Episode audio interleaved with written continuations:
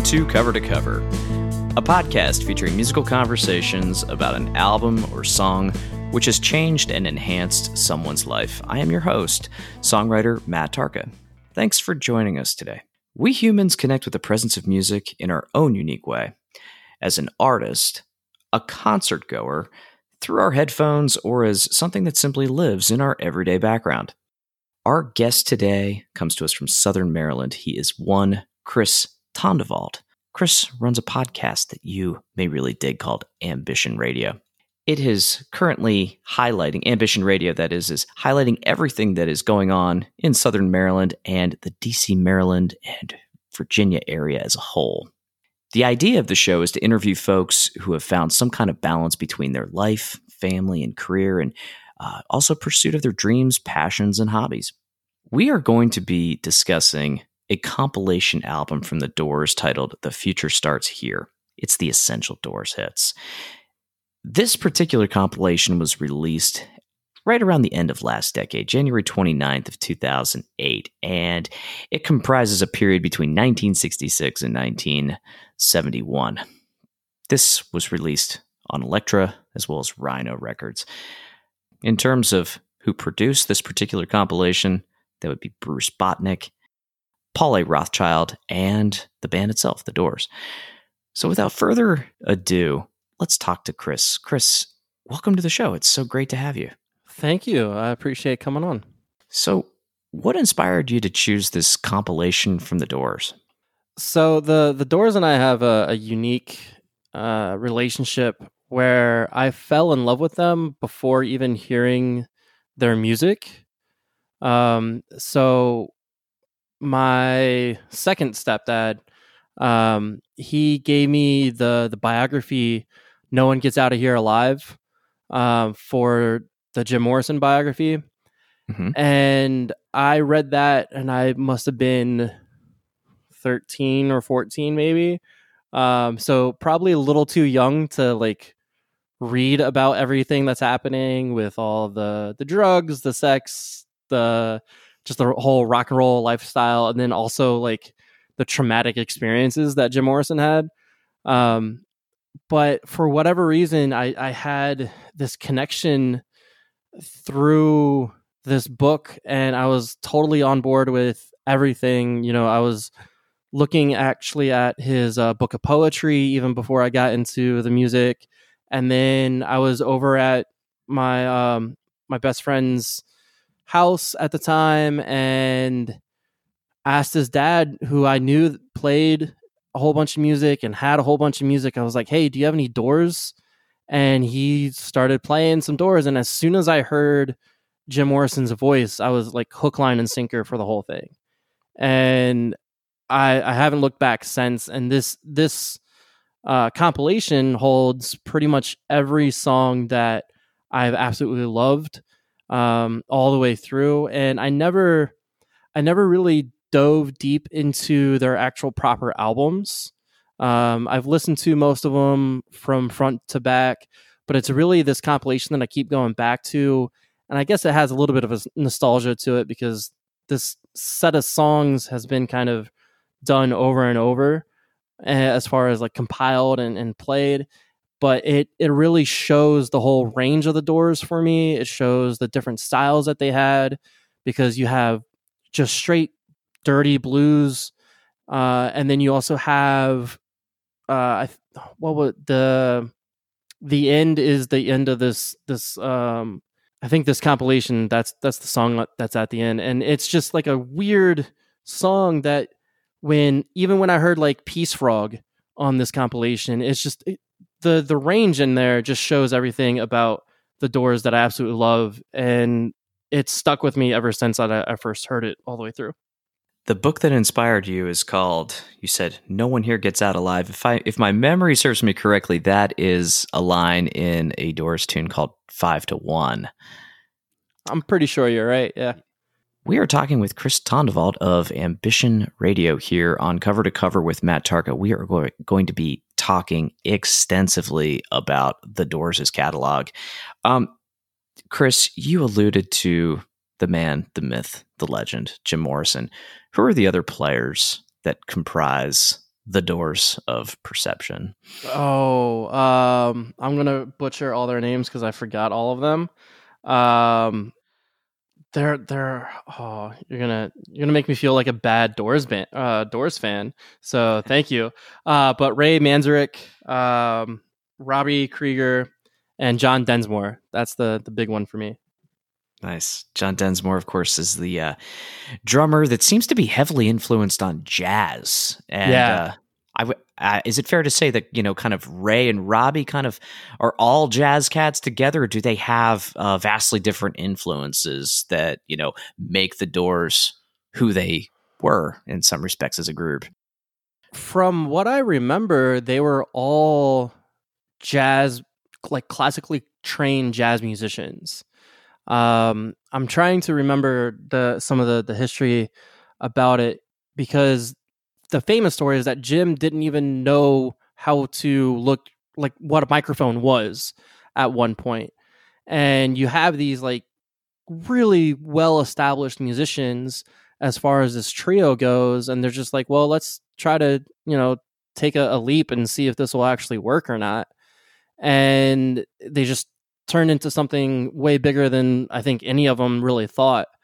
Um, so when when you look at that that trio right there, I mean, Densmore for me that that was such like a cool style all the way through because watching some of the the videos uh, when I was growing up, uh, that his playing really made me attracted to this band as a whole. And then you had the the organ, which I never really heard um, in any other band and mm-hmm. that that w- right there was such like a unique um a very just a unique sound because i'm so used to at that time 90s grunge and alternative right and then i started getting into punk uh, around that same time too but still that that weird keyboard that weird organ that always stuck with me as far as like why didn't anybody else really like make this such a centerpiece for their rock band? And i never understood that part either.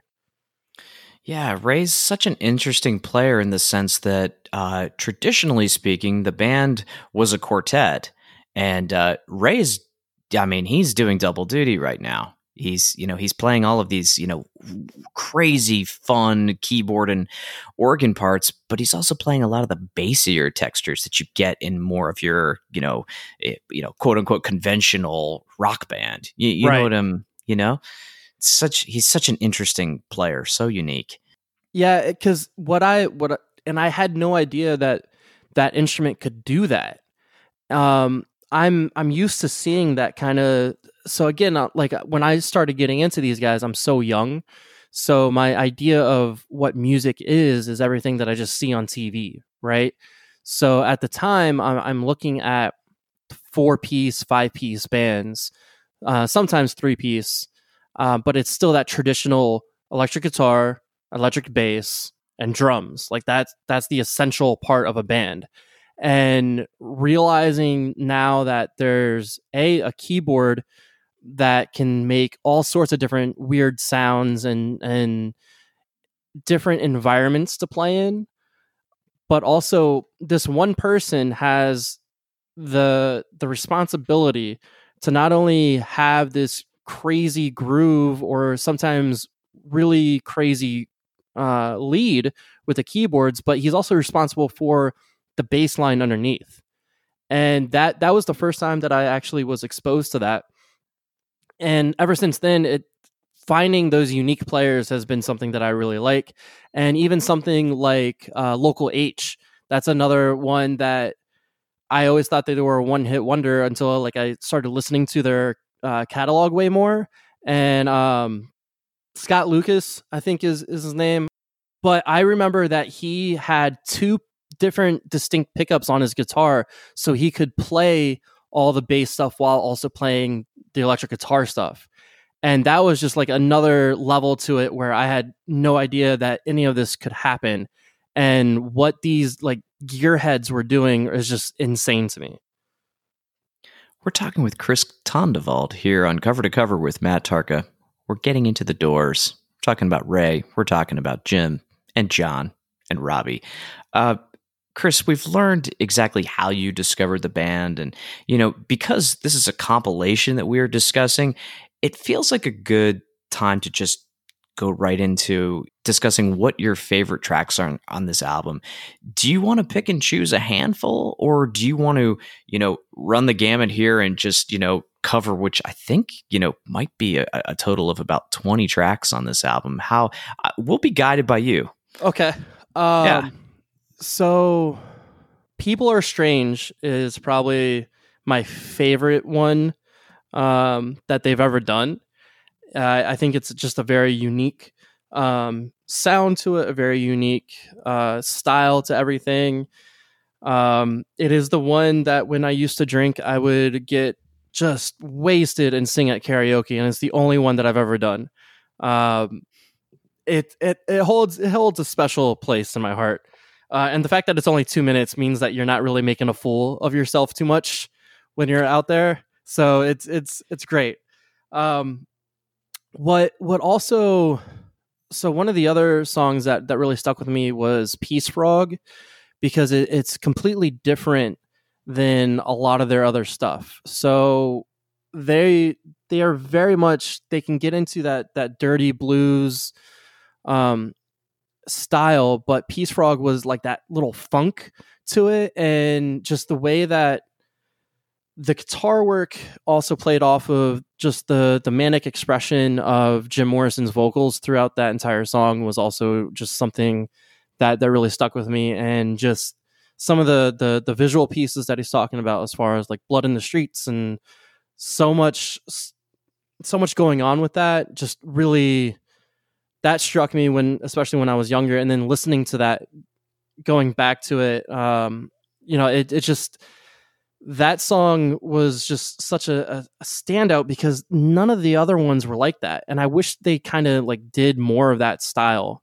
um it, it was incredibly topical at the time yeah. i believe that was released uh, in 1970 on morrison hotel and you know you're talking about some of this you know really heavy imagery here and uh boy, I mean, you're you're you're getting into Chicago and the riots of 1968, riots that were happening all over different parts of the United States as a result of some assass- political assassinations in 1968.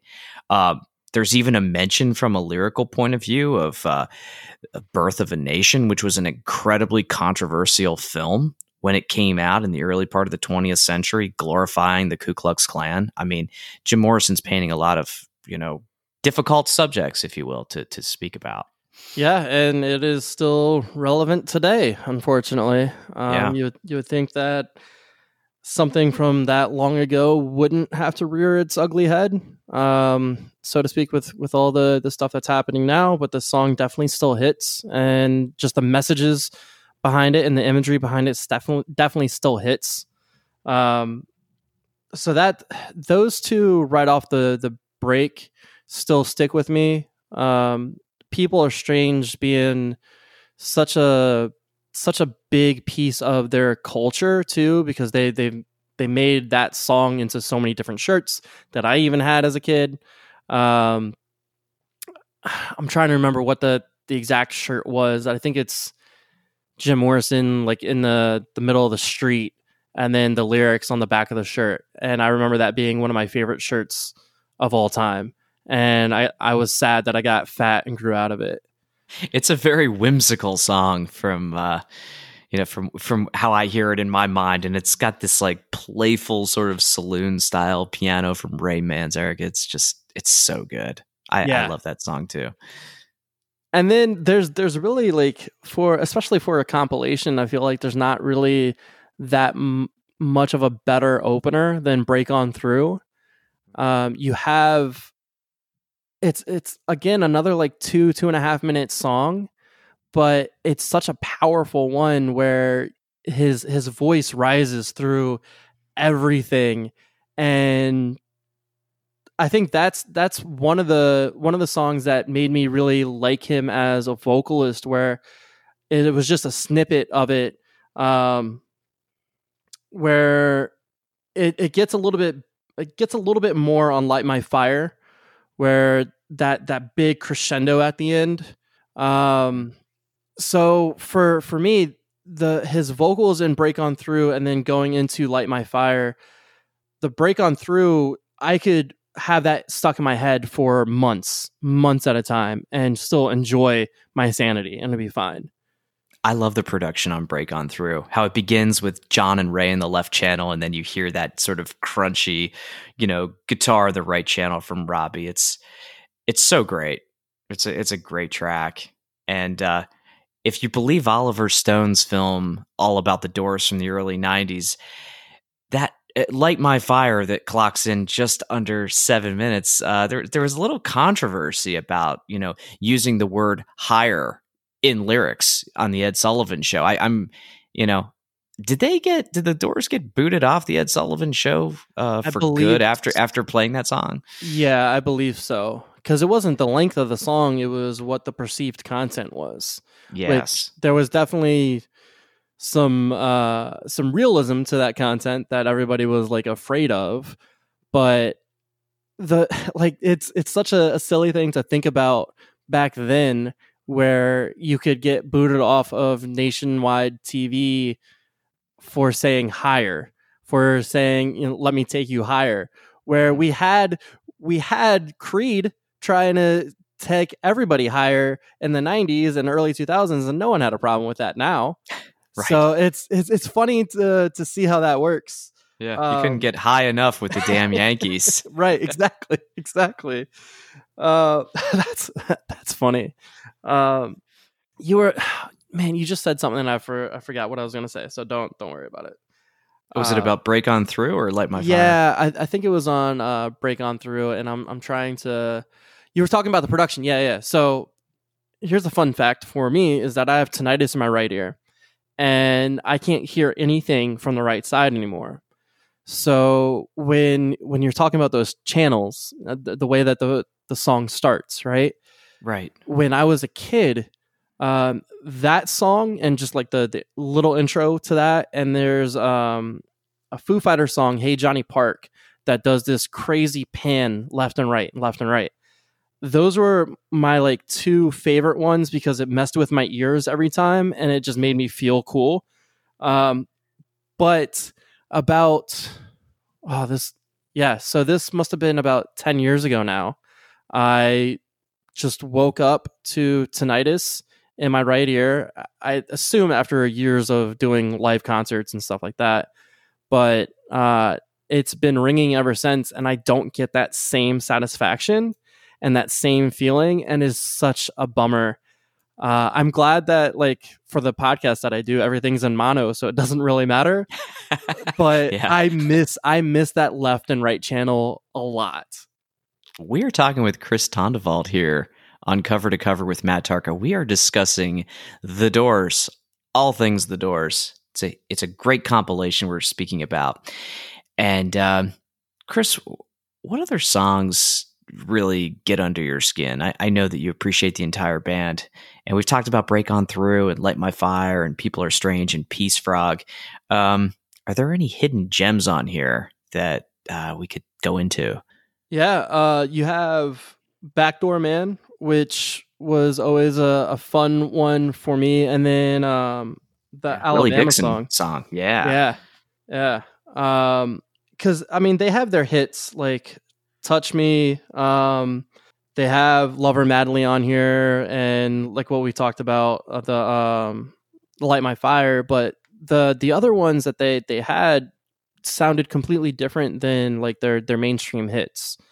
So it was really cool to uh, see and, and and kind of feel that in there. Like Backdoor Man for me, I didn't fully understand until I got a little bit older, right? So that's mm-hmm. that's one part of it. But the other part of it is the the fact that this is such a dirty song, but like dirty sonically, and it just it makes me it makes me understand some of the um, the fever pitch about this band because if they were to play that live in front of thousands of people where he's just teasing the crowd the entire time mm-hmm. that would have elicited such a, a, big response and a big pop Um, and I, I really appreciate that as someone that's gone to shows so much and seen kind of like what a frontman can do, and the fact that he's in so much trouble all the time as as far as being just like a push the edge and, and being overall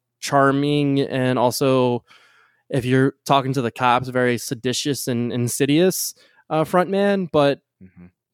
That song kind of encapsulates the the way that he wants to push the envelope a little bit more just with his vocals and, and the way that he's he's pushing every every little piece of that song too Following Backdoor Man, you mentioned Alabama Song, otherwise known as Whiskey Bar. And uh, I believe this was a song that was translated uh, from German. It was a song written by Bertolt Brecht, if my memory is correct, from the early, I think the early 1920s. And it was written for a play called Little Mahagonny. That makes a lot of sense because it's really just a drinking song.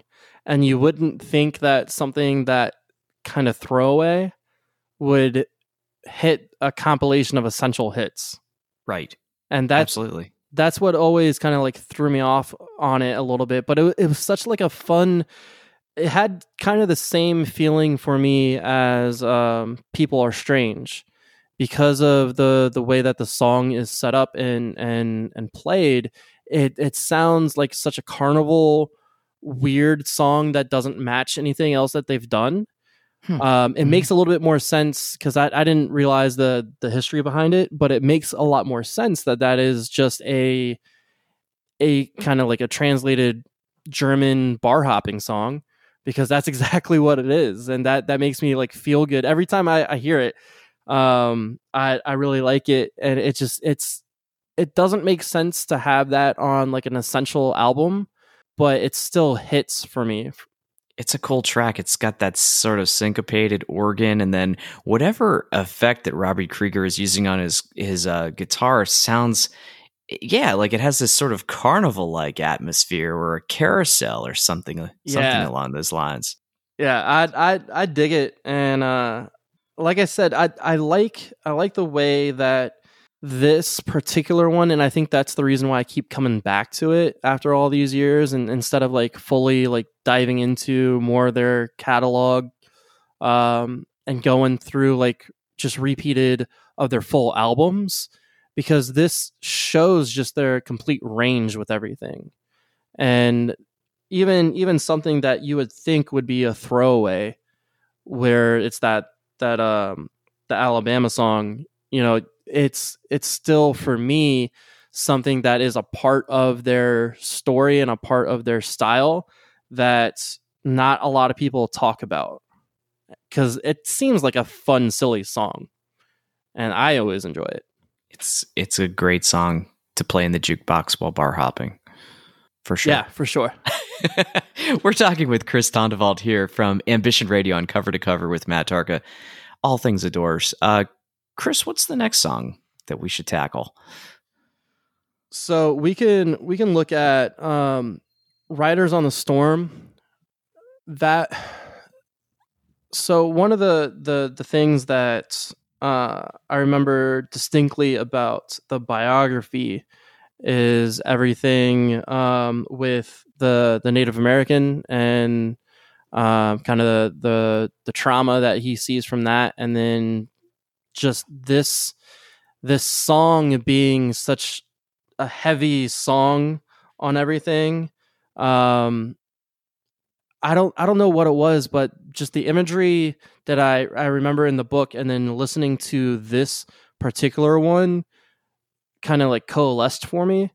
Um and i i guess it's just that the atmosphere they build because that that first the first line um the keyboard where it's just kind of like that that drop in there that that little like uh water drip i guess mm-hmm. it would be a good way i'm not a musician so i don't know how to describe these things um i just know what sounds are um so that kind of like that water drip and then um oh the the guitarist that I, i'm i'm terrible with names robbie oh right? robbie yeah yeah yeah I was gonna say John. I was like, that's definitely not right.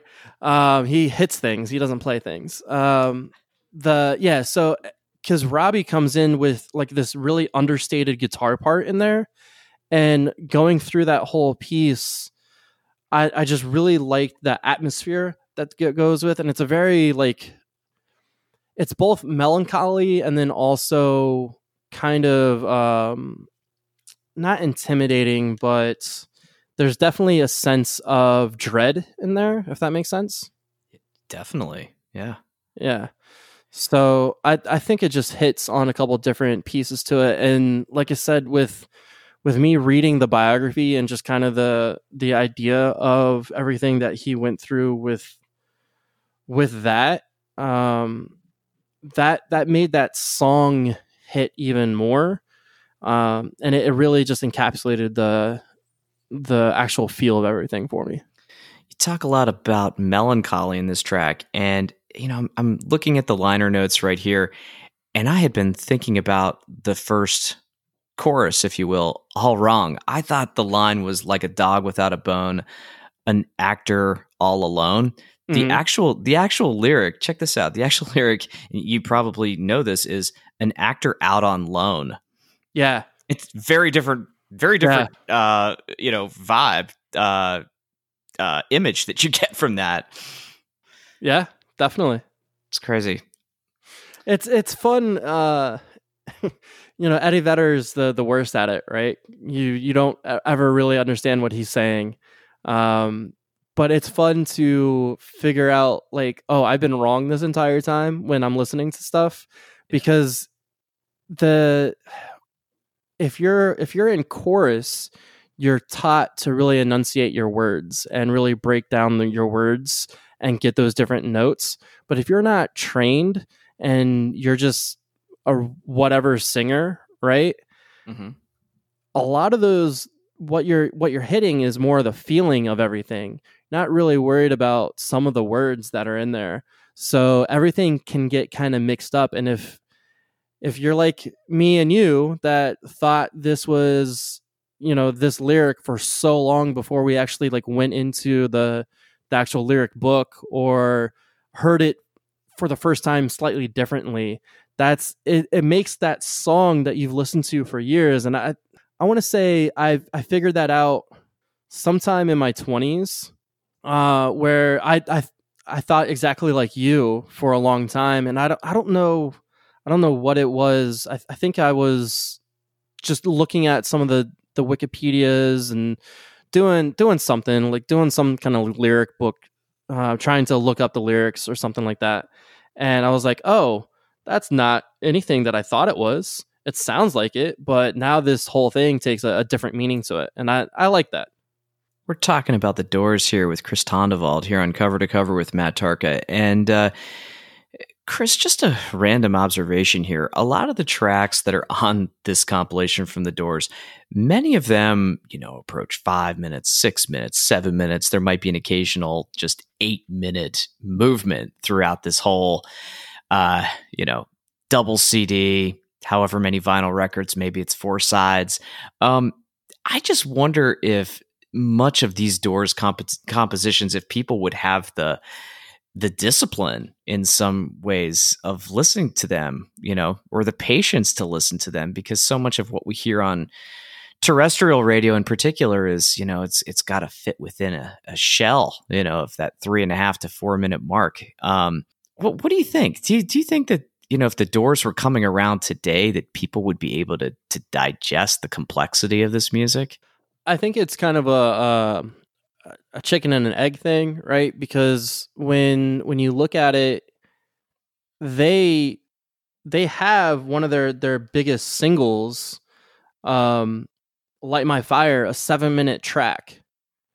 You know, they mm-hmm. they have they have a single that they released that was still like four minutes or something like that, but they've always put out longer music, and I I think that if they were a band today doing that, I think it would actually be more embraced just because of everything that's come out. Um, because there's such like different experimental stuff that's out there, and they would I, I and you can see it in the compilation that I think they've done a great job of finding that line of okay these are our singles and these are actually the songs that we're just gonna jam for um light my fire has like a five minute jam session um i feel like Yeah. um so that's that's another part of it where i think i think they would be even more embraced today if they were a, a brand new band because we've had other stuff like um like so much radiohead comes to really mind where they can push the envelope in what soundscapes are. And you know they started off as just like a very generic rock band and then have just pushed the envelope sonically. And if you are still doing interesting things sonically and keeping your audience's attention all the way through and i think that we even though it's it's a tiktok world right now where everything's in 60 second clips whatever right the That's the really rap- that's good. yeah, right. Um, the rabid fans and the ones that are going to push you the most are going to be the ones that see the the art that you're doing.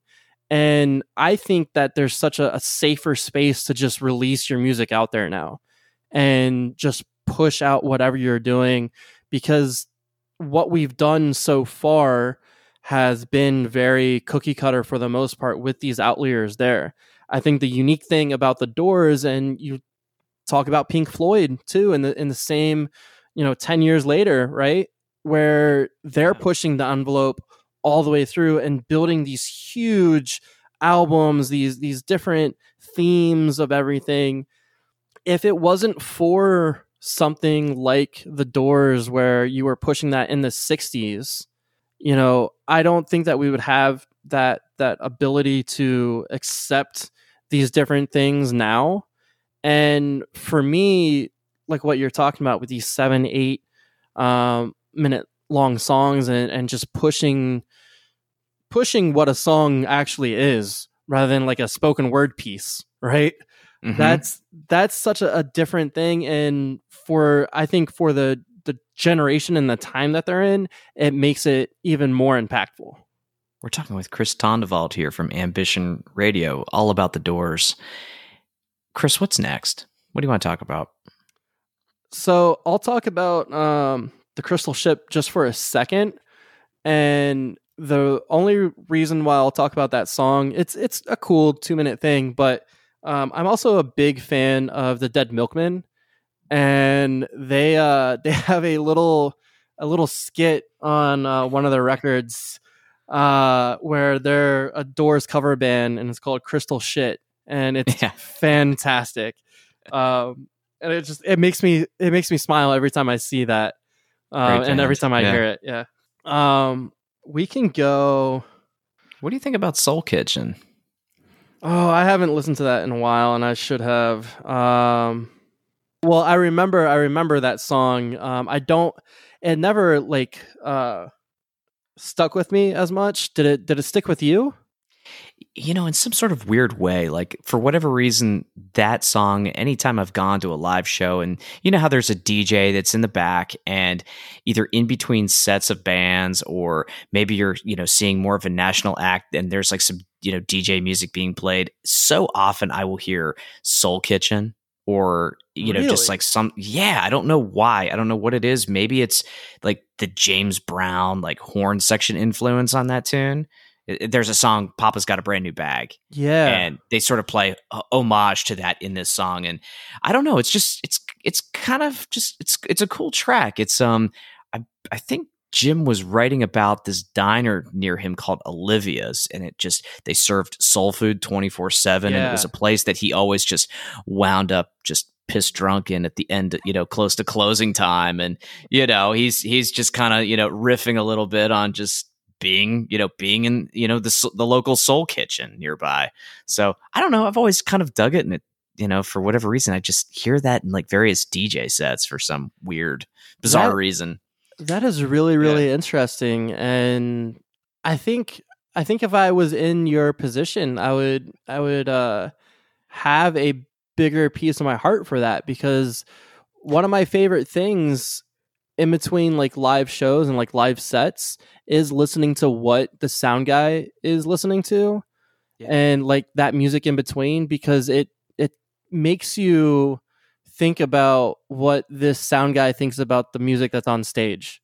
You know, it's funny you say that in this context because uh, and I don't know if they still do this anymore, but in the 930 club in their old forum they used to you know there would of course be people talking about either bands that were just there or bands that were coming out or coming up excuse me and they would list dj sets for the night and that was a really cool way of discovering music independent of you know a lot of you know what we you know all of us gather in some way shape or form from you know some of the larger online outlets that you know yeah. give you suggestions you know that's that's a really organic way of of finding that stuff and i think that's really cool because you're going to shows and you're going to experience that stuff for me because i'm i'm very much disconnected uh, at this point um, in a southern maryland where i'm still fairly close to the city but i'm not going to shows a lot because i'm still like an hour away so close to me is an hour right,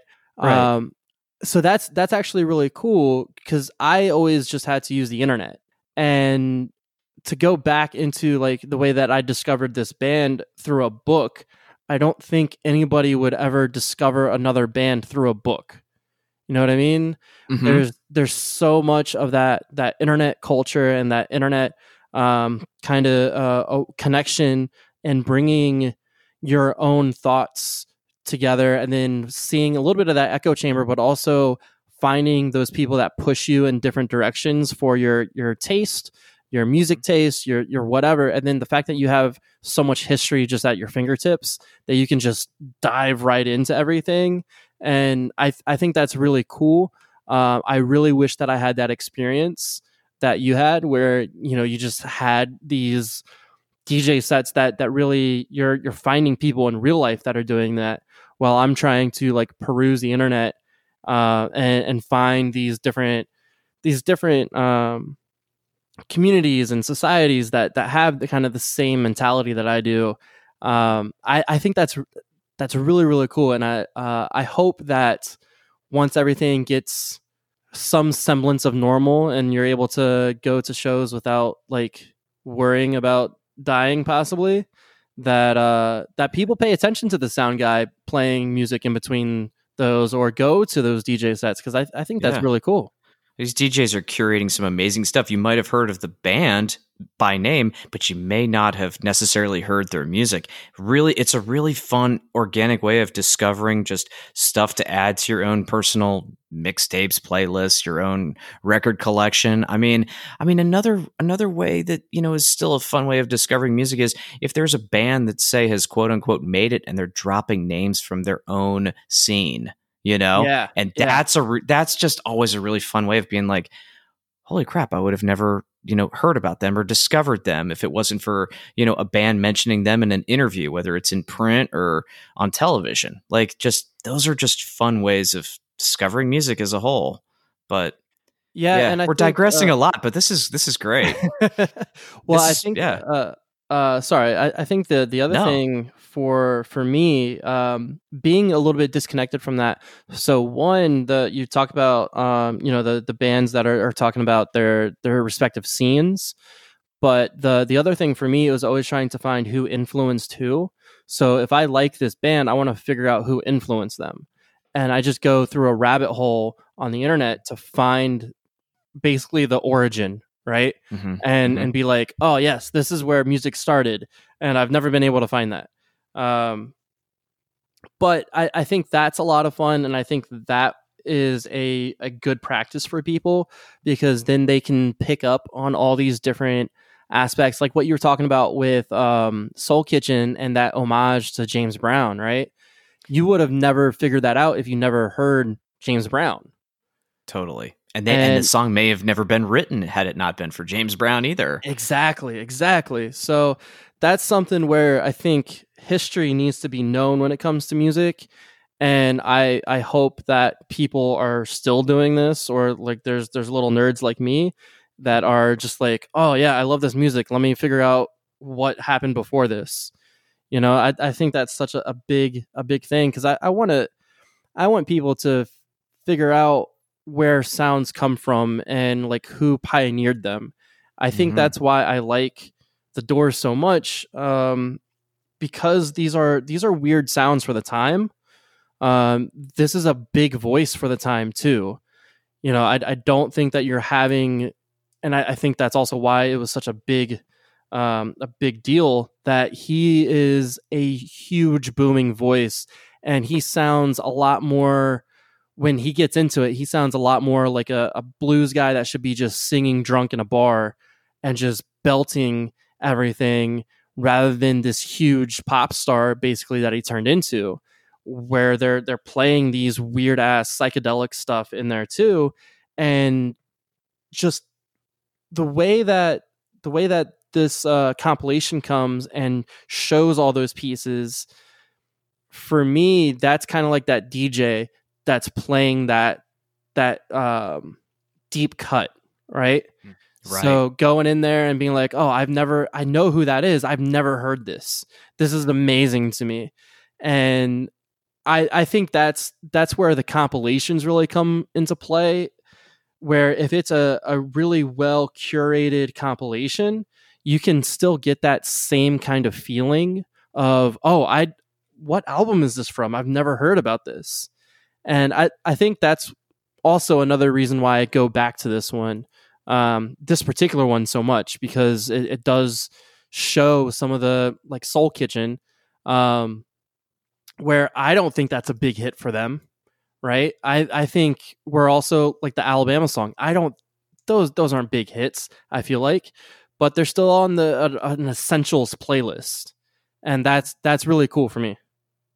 Yeah, Soul Kitchen was I think one of those songs that was hiding on the first uh, self-titled Doors record. Honestly, um, it was you know it was released sometime I believe in early '67. So yeah, right right at the very beginning of when they you know formed an art school. Um, yeah, but but yeah, um, there there we go.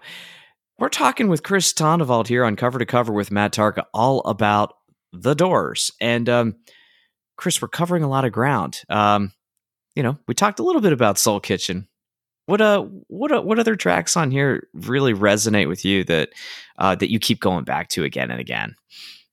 Uh, Moonlight Drive is another one, and The End is uh the the last the last two that really like stick out um for me. Um, the end just with uh, the movie. Um, I'm gonna Apocalypse Now. You know that oh, that yeah, being yeah. such a big part of that, um, and just the the insanity that song is. Um, like I, I mentioned a little bit ago about like almost spoken word, right? And that's that's what the end kind of is to me. That it's it's way more of a poetic uh, expression of everything um, rather than an actual song.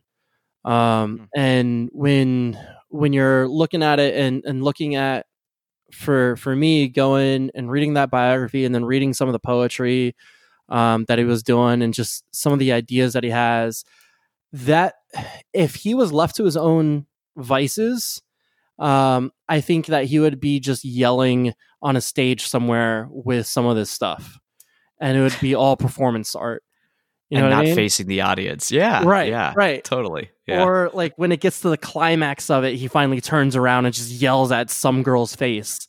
You know, it, it's it's a little bit like GG Allen without all the the piss, shit, and and blood. Right. It's just the all the, right. the abrasiveness and and just yelling at someone. Um. So I.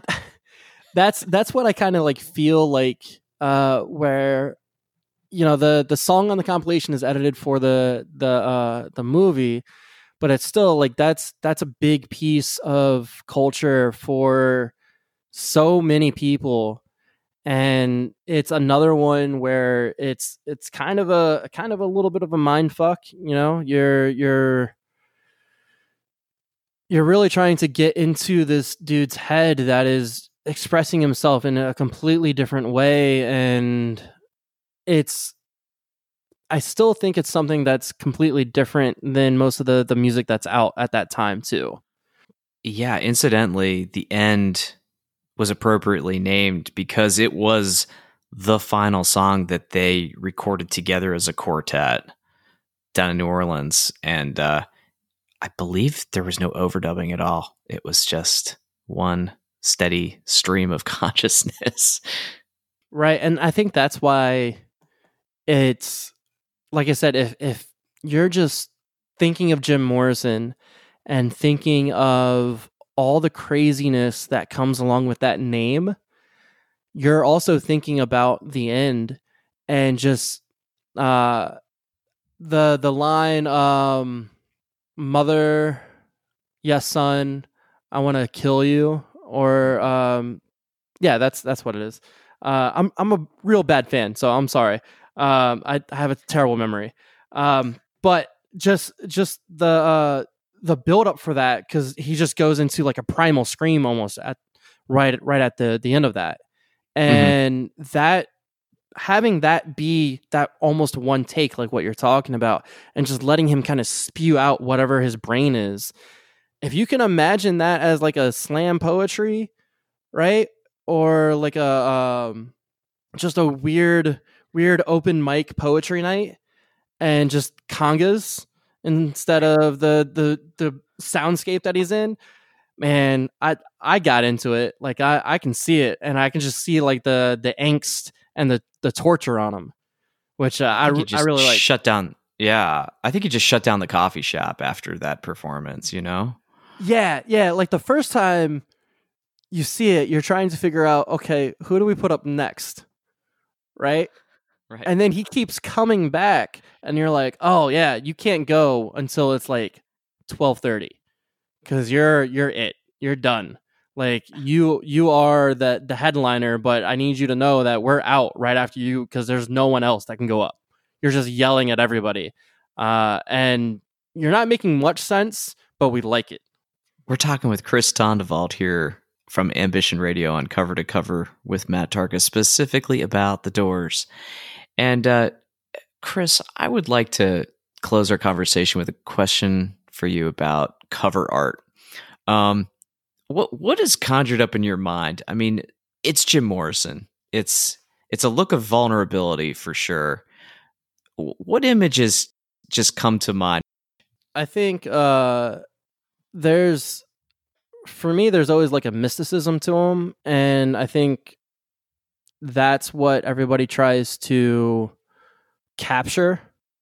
Um, you know, you talk about vulnerability, that's that's definitely there, but just the trying to make him bigger than life sometimes is is another big thing in there. Um, it's when it comes to cover art for for him especially um it's it's always those eyes that get me where the the eyes look like they're following you right? Yeah yeah. They, you you think like they're gonna stare into your soul they're gonna get you and i think that's also something that they try to really capitalize on and make it to where whoever's whoever's taking these photos knows that there's more to it even if he if it's all a show you know mm. even even if it's all him just being a crazy person because he's on drugs and and drinking so much and dealing with demons and and just possibly just being an asshole uh, that's that's always an option so when you look at it you you think for me is always the mysticism and the mystique about him and that he's always bigger than life and Unfortunately, I think the other thing too is that when you look at cover art, especially for compilations, um, but I think for really for this band in particular, that there is some some dynamics of just Jim by himself and then Jim with the whole band. And when you look at their their whole catalog, it's it's a little bit different where people that bring stuff together knows what sells and they know Jim sells, right? But mm-hmm. there there always seems to be that that kind of divisiveness between the band because you have people that always want to just focus on Jim and say, "Oh no, it's not the Doors, it's Jim Morrison." Right? Mm. That's that's his music. And it's not his music. He doesn't even know how to make music. Like that's that's the whole point. He just knows how to yell and scream and sing real well. Um, and then show his penis. So that's that's the other thing. Um, so it's so interesting you say that that he's trying to you know basically deflect attention that it's about the band. It's not about him. Yeah. When you when you look at his hand, it looks like he's trying to flick it, you know, flick something away, whether it's a you know, a fly in the lens or whether he's just trying to, you know, flick you as, you know, potential listener away, you know, go away. Yeah. You know. If and also if you like think about some of the the history that he has where he didn't even like turn around to the the rest of the people until I don't, I don't know how many shows it was, but it was a while right? So he's he's always going towards the band, singing towards the band for so long, and then he breaks out. He doesn't want anybody around him. He doesn't want the attention. He doesn't want any of this. Um, so you know that flicking, being like, "Look, leave me alone. Get out of here. I don't really want to be around you guys. Get out of here." Um, and I think the other piece too, like when you're flicking someone, uh, you are normally the stronger, bigger person too. Mm-hmm. Um, so when you look at this, where I think the other aspect of it is saying I'm bigger than life. I'm I'm bigger than everything. I am the lizard king. You know, this is mm. me. So just you're you're yeah. flicking someone on the forehead and being like, "You're nothing. Get out of here." Chris Tondevald of Ambition Radio. Thanks for coming on the show today and uh, talking about everything about the Doors and how much their music, you know, just continues to inspire you, resonate with you. And uh, this was a lot of fun. So thank you for being here. Thank you for having me. Hopefully, uh, I don't disappoint anybody that's, you know, a better, more factual fan than I am. My special thanks to Chris Tondevald for taking some time to stop by today. For all of you listeners out there, thank you very much. And please remember to hit that subscribe button on that device in which you listen to your favorite podcast, whether it's Google Play, Stitcher, Apple, or wherever you listen to podcasts. Take a moment to tell your friends and your family about our show. Let us know how much you like the show by giving us a good rating. That will certainly help us appear higher in those search results. And feel free to drop us a line at hello at covertocoverconversations.com. Intro and outro music of our podcast is produced by Jarrett Nicolay at Mixtape Studios in Northern Virginia. We hope you discovered some new music perhaps rekindled your love for an old forgotten song, and shared a good moment with us today as we continue to sonically explore a world from cover to cover.